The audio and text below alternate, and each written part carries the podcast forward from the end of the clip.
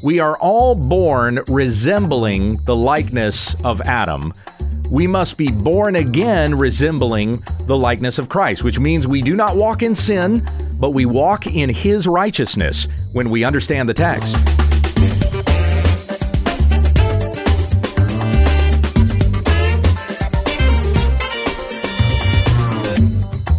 This is When We Understand the Text, a daily Bible teaching podcast, that we may be steadfast, immovable, always abounding in the work of the Lord. Tell your friends about our ministry at wwutt.com. Here once again is Pastor Gabe. Thank you, Becky. God willing, we are finishing up our study of 1 Corinthians chapter 15 this week. I'm going to pick up where we left off. So, reading verse 45, that was the last verse we looked at last week, and we'll read through verse 58 out of the Legacy Standard Bible. This is the word of the Lord through the Apostle Paul writing to the church in Corinth. So also it is written, the first man, Adam, became a living soul. The last Adam became a life giving spirit. However, the spiritual is not first, but the natural, then the spiritual. The first man is from the earth, earthy. The second man is from heaven. As is the earthy, so also are those who are earthy. And as is the heavenly, so also are those who are heavenly. And just as we have borne the image of the earthy, we will also bear the image of the heavenly. Now I say this, brothers, that flesh and blood cannot inherit the kingdom of God, nor does the corruptible inherit the incorruptible. Behold, I tell you a mystery.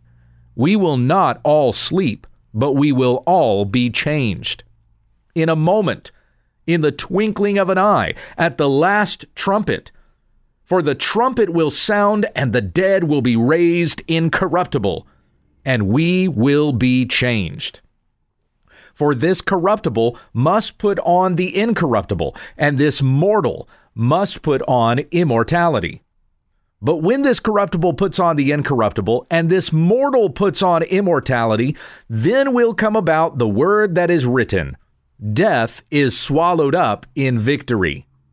O death, where is your victory? O death, where is your sting? Now, the sting of death is sin, and the power of sin is the law. But thanks be to God who gives us the victory through our Lord Jesus Christ. Therefore, my beloved brothers, be steadfast, immovable, always abounding in the work of the Lord, knowing that your labor is not in vain in the Lord. Amen. Praise be to God. So, in verse 45, once again, the first man, Adam, became a living soul.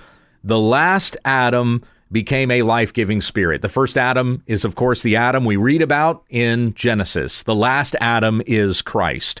So, the first Adam. Now, this is an Old Testament reference here, and you'll have that noted in Scripture. The first man, Adam, became a living soul. That's out of Genesis 2 7. Then Yahweh God formed man of dust from the ground and breathed into his nostrils the breath of life. And so the man became a living being. Now that's translated directly from the Hebrew, that we understand the man becoming a living being. What Paul is citing here is translated from Greek or the Greek translation of the Old Testament, which is called the Septuagint. So it comes out slightly different, but still the same passage. So the first man, Adam, became a living soul, is what Paul cites, which would have been out of the Greek Old Testament. Living being, living soul. This is still in reference to Adam having been given life by God. And the point that Paul is making here is that all who are alive in their own bodies also are alive in their souls. So we have a physical body, we have a spiritual soul. So this was referenced even back to Adam. God made his body, made him from the dust of the ground, and then breathed into his nostrils, and then he had life. So just the fact that he was made a body did not give life to the man. The man, or even the woman, does not have life without the soul. Now, just think of this from a uh, a natural perspective because, again, Paul has been making an argument here from general revelation. Remember that?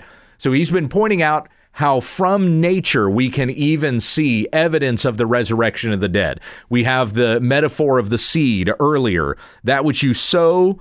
Uh, you you do not sow the body which is to be, but a bare grain, perhaps of wheat or of something else. That was back in verse 37. So a seed goes into the ground, but it comes up something else. And so it is with the resurrection of the dead. The body that is perishable goes into the ground, but it is raised imperishable. So just as we see this even in nature, there's evidence of this, so we can understand this with the human body as well. Our physical bodies will go into the ground, they're corruptible, and they will even become of the ground. They'll become like the dust of the ground from which man was formed. But the soul goes on and lives forever, and God will even make the body that has gone into the ground into something else. It will be raised up imperishable. And this is for every single person. Everyone who has a body also has a soul. And the body does not have life unless it has a soul. So, as I said, think of this in natural terms again. Come back to general revelation. We can even understand this concept from nature. There is no physical difference, no physical difference whatsoever between a body that is in a coma and a body that has just been declared dead and there's no chance of reviving that body. Okay, so I'm using two bodies that are as close in their physical state as they could be, not referring to somebody who's alive and walking around and awake and conscious. We're talking about a, a body that is on a bed in the hospital. The person is unconscious, they're in a coma. And compare that person with a body that has just died, been declared dead. It's now going to be put on a cart and wheeled down to the morgue. Physically, there are no differences between those two bodies, but you have a hope of bringing the person in a coma back awake again, and the person that has been declared dead will never, ever, ever be revived. They are dead. Even though the physical properties of those two bodies are exactly the same. Even the body that has just recently died still has the same physical properties as a body that's still considered alive, but you cannot bring it back to life again. No matter what you do to stimulate those cells, you cannot bring the body back to consciousness. Why not? What's the difference between those two bodies? The body that is in a coma, that is unconscious, still has the soul but the body that has died no longer has the soul, nor will it ever be given back.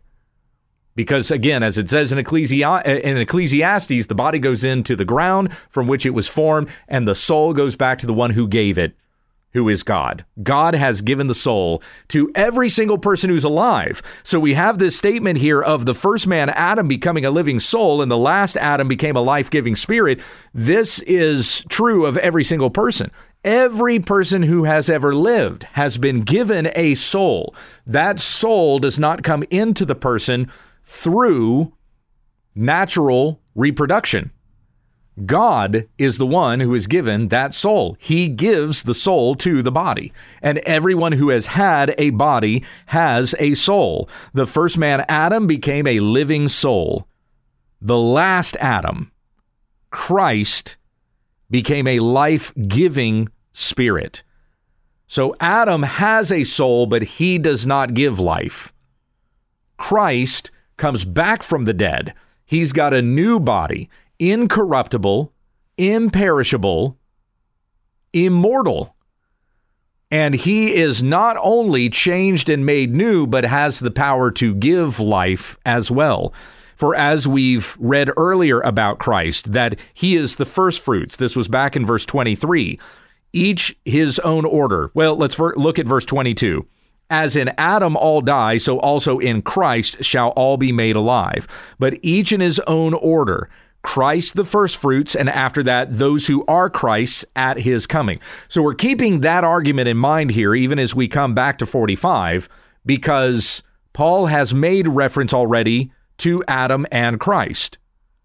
Now Christ has been raised from the dead, the first fruits of those who have fallen asleep. For since by a man came death, that's Adam, by a man also came the resurrection of the dead. For as in Adam all die, so also in Christ will all be made alive.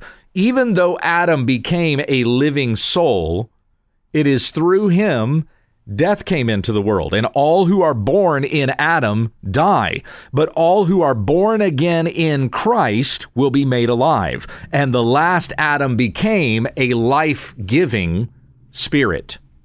He himself has come back to life, and he gives life to those who believe in him. All of this a part of Paul's apologetic that he is giving for the resurrection of the dead, that we may know with confidence that in Christ Jesus, though the body will die, the soul will be raised imperishable to live with him. And then even our bodies will come back from the dead by the power that enables him to subject all things to himself. Verse 46 However, the spiritual is not first, but the natural, then the spiritual. The first man is from the earth, earthy.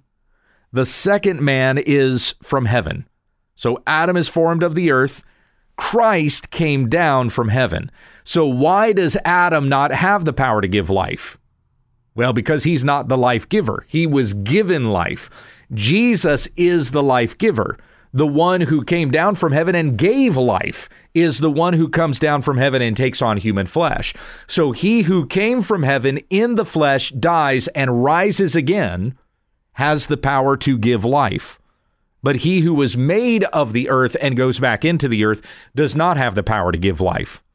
So everybody who was born in Adam has a body and has a soul, but Adam cannot give to the uh, Adam cannot give life to the one who is born in his name.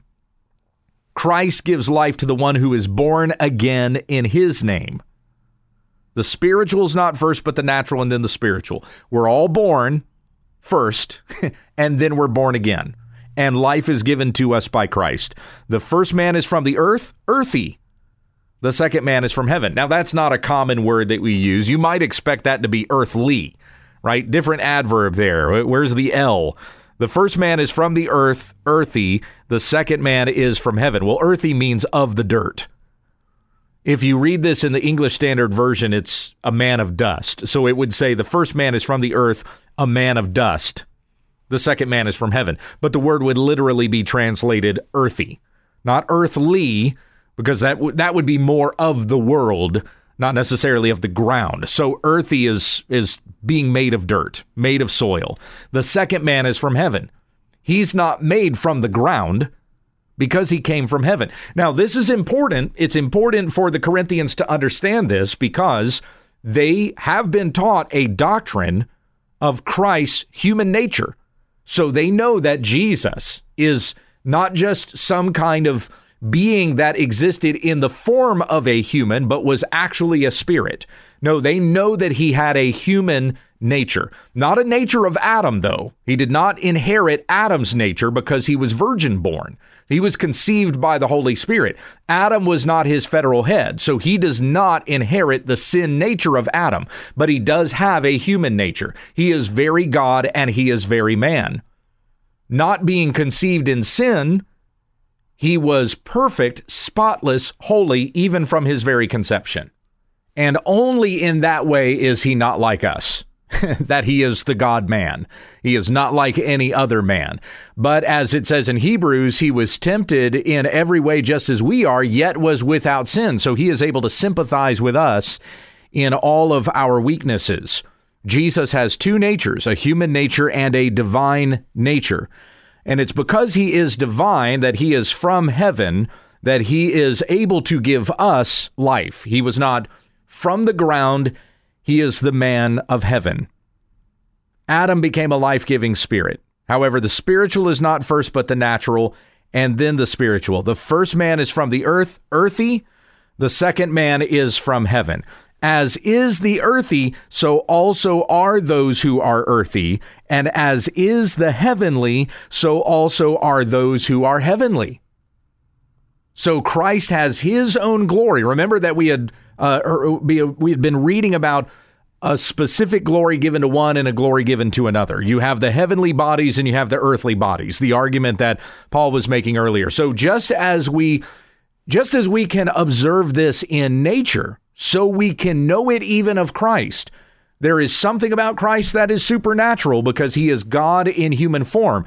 Yet we can recognize, even from what we observe in nature, there are heavenly bodies, that which is in space above, sun and moon and stars, and there are earthly bodies. And that which exists in the heavenly even differs from one another in glory. There's one glory of the sun, another glory of the moon, another of the stars, for star differs from star in glory, as we had in verse 41. So even in what we can observe in nature, we can perceive these things of Christ. We human beings are of the dust. Jesus Christ is the man from heaven. He took on a body, a human body, born in the likeness of sinful man, really in the flesh. He became flesh and dwelt among us, but he is still the one from heaven.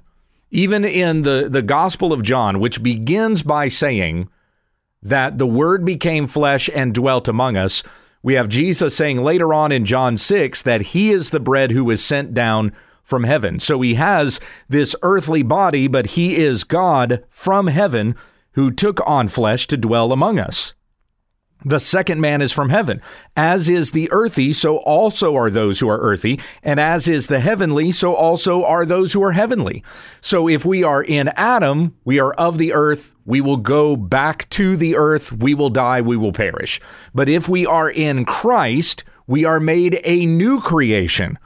The old is passed away behold the new is come. And that's something paul is going to share with the corinthians in the next letter in 2 corinthians chapter 5 all who are in christ have been made a new creation. So we also now are from heaven. Colossians chapter 3 we are seated above with christ where christ is. Ephesians chapter 1 we are seated in the heavenly places with christ.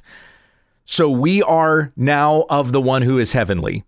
We are not going to perish with those who are of earth but we will reign forever with the one who is from heaven. And just as we have borne the image of the earthy, it says in verse 49, we are all born with the likeness of Adam, and we were born with his sin nature. We will also bear the image of the heavenly. And that has to be true for us even now. So the promise that Paul is giving to us here regarding uh, the resurrection of the dead is that we who are in Christ will be raised from the dead. The the argument is just continuing to climb as he continues this apologetic for the resurrection of the dead. We are going to be given a body that is like his. We will be made incorruptible just as he is. We will bear the likeness of Christ himself. As Paul said to the Philippians in Philippians 1 6, I am confident of this very thing, that he who began a good work in you will be faithful to complete it at the day, at the day of Christ, and that completion is our glorification. We are being sanctified. We are ultimately to receive this glorification when we are united with Christ forever in glory. And that's how this argument continues to climb as we go through 1 Corinthians 15. This is not just Paul saying there is a resurrection of the dead and Christ is the one who's been raised, but even presenting to us that we who are in Christ will receive the heavenly just as he is heavenly. And like I said a couple of minutes ago, this has to be the case for us now, even that we bear the image of Christ. So it's more than just believing that one day we will be risen again to join with him in glory. We must be living as new creations even now. As those who bear the image of Christ, we no longer live in the dead, dirty works of the man of dust. We are living in the good, heavenly works of the man of heaven. So, in your life, even now, you are showing the righteousness that you have been given in Christ Jesus, the man of righteousness himself, who clothes us in his righteousness, that before God we would not be standing in our dead, dirty deeds. We are standing in the good, righteous work of Christ. So then, how do we know how we are to live? We live according to his word. And we've been we've been seeing this over the course of First Corinthians, Paul telling the Corinthians how they are to live as uh, as Christians, as followers of Jesus Christ, not looking like the world, but looking like citizens of the kingdom of God. Consider the the fruit of the spirit that we have in Galatians chapter 5. The fruit of the spirit is love, joy, peace, patience, kindness, goodness, gentleness, faithfulness, self control. These are the kinds of things that we should be showing in our lives.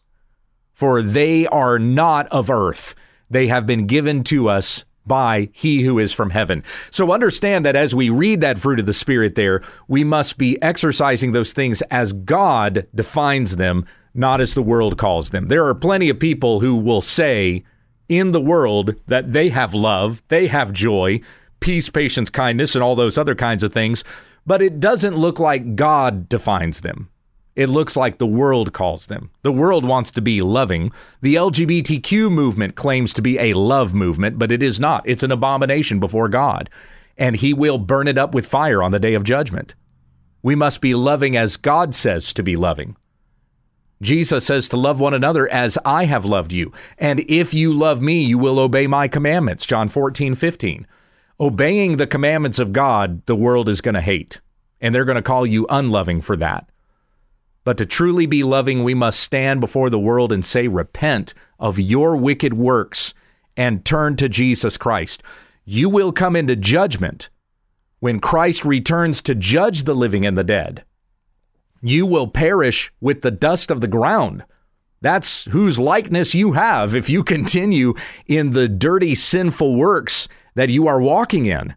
We must put these things away Put off the old man with its evil practices, it says in Colossians 3 9 and 10, and put on the new man who is being renewed to a full knowledge according to the image of the one who created him, being made in the image of Christ.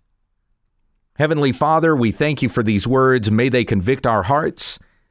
Uh, hearing the news about the Savior who died for us, who rose again from the dead, so that in him we also have the promise of the resurrection of the dead. When we hear this, it's not just something that informs us, but something that compels us to be as Christ, to live as the one who was risen from the dead, who died on our behalf. May we be image bearers of Christ, even as we live in this world. We, we follow the example of the one who made us, that we may be remade in his image and receive his kingdom on the day of glory. It's in Jesus' name that we pray. Amen. Thank you for listening to When We Understand the Text with Pastor Gabe Hughes. If you'd like to support this ministry, visit our website, wwutt.com, and click on the Give tab in the top right corner of the page. Join us again tomorrow as we continue our Bible study when we understand the text.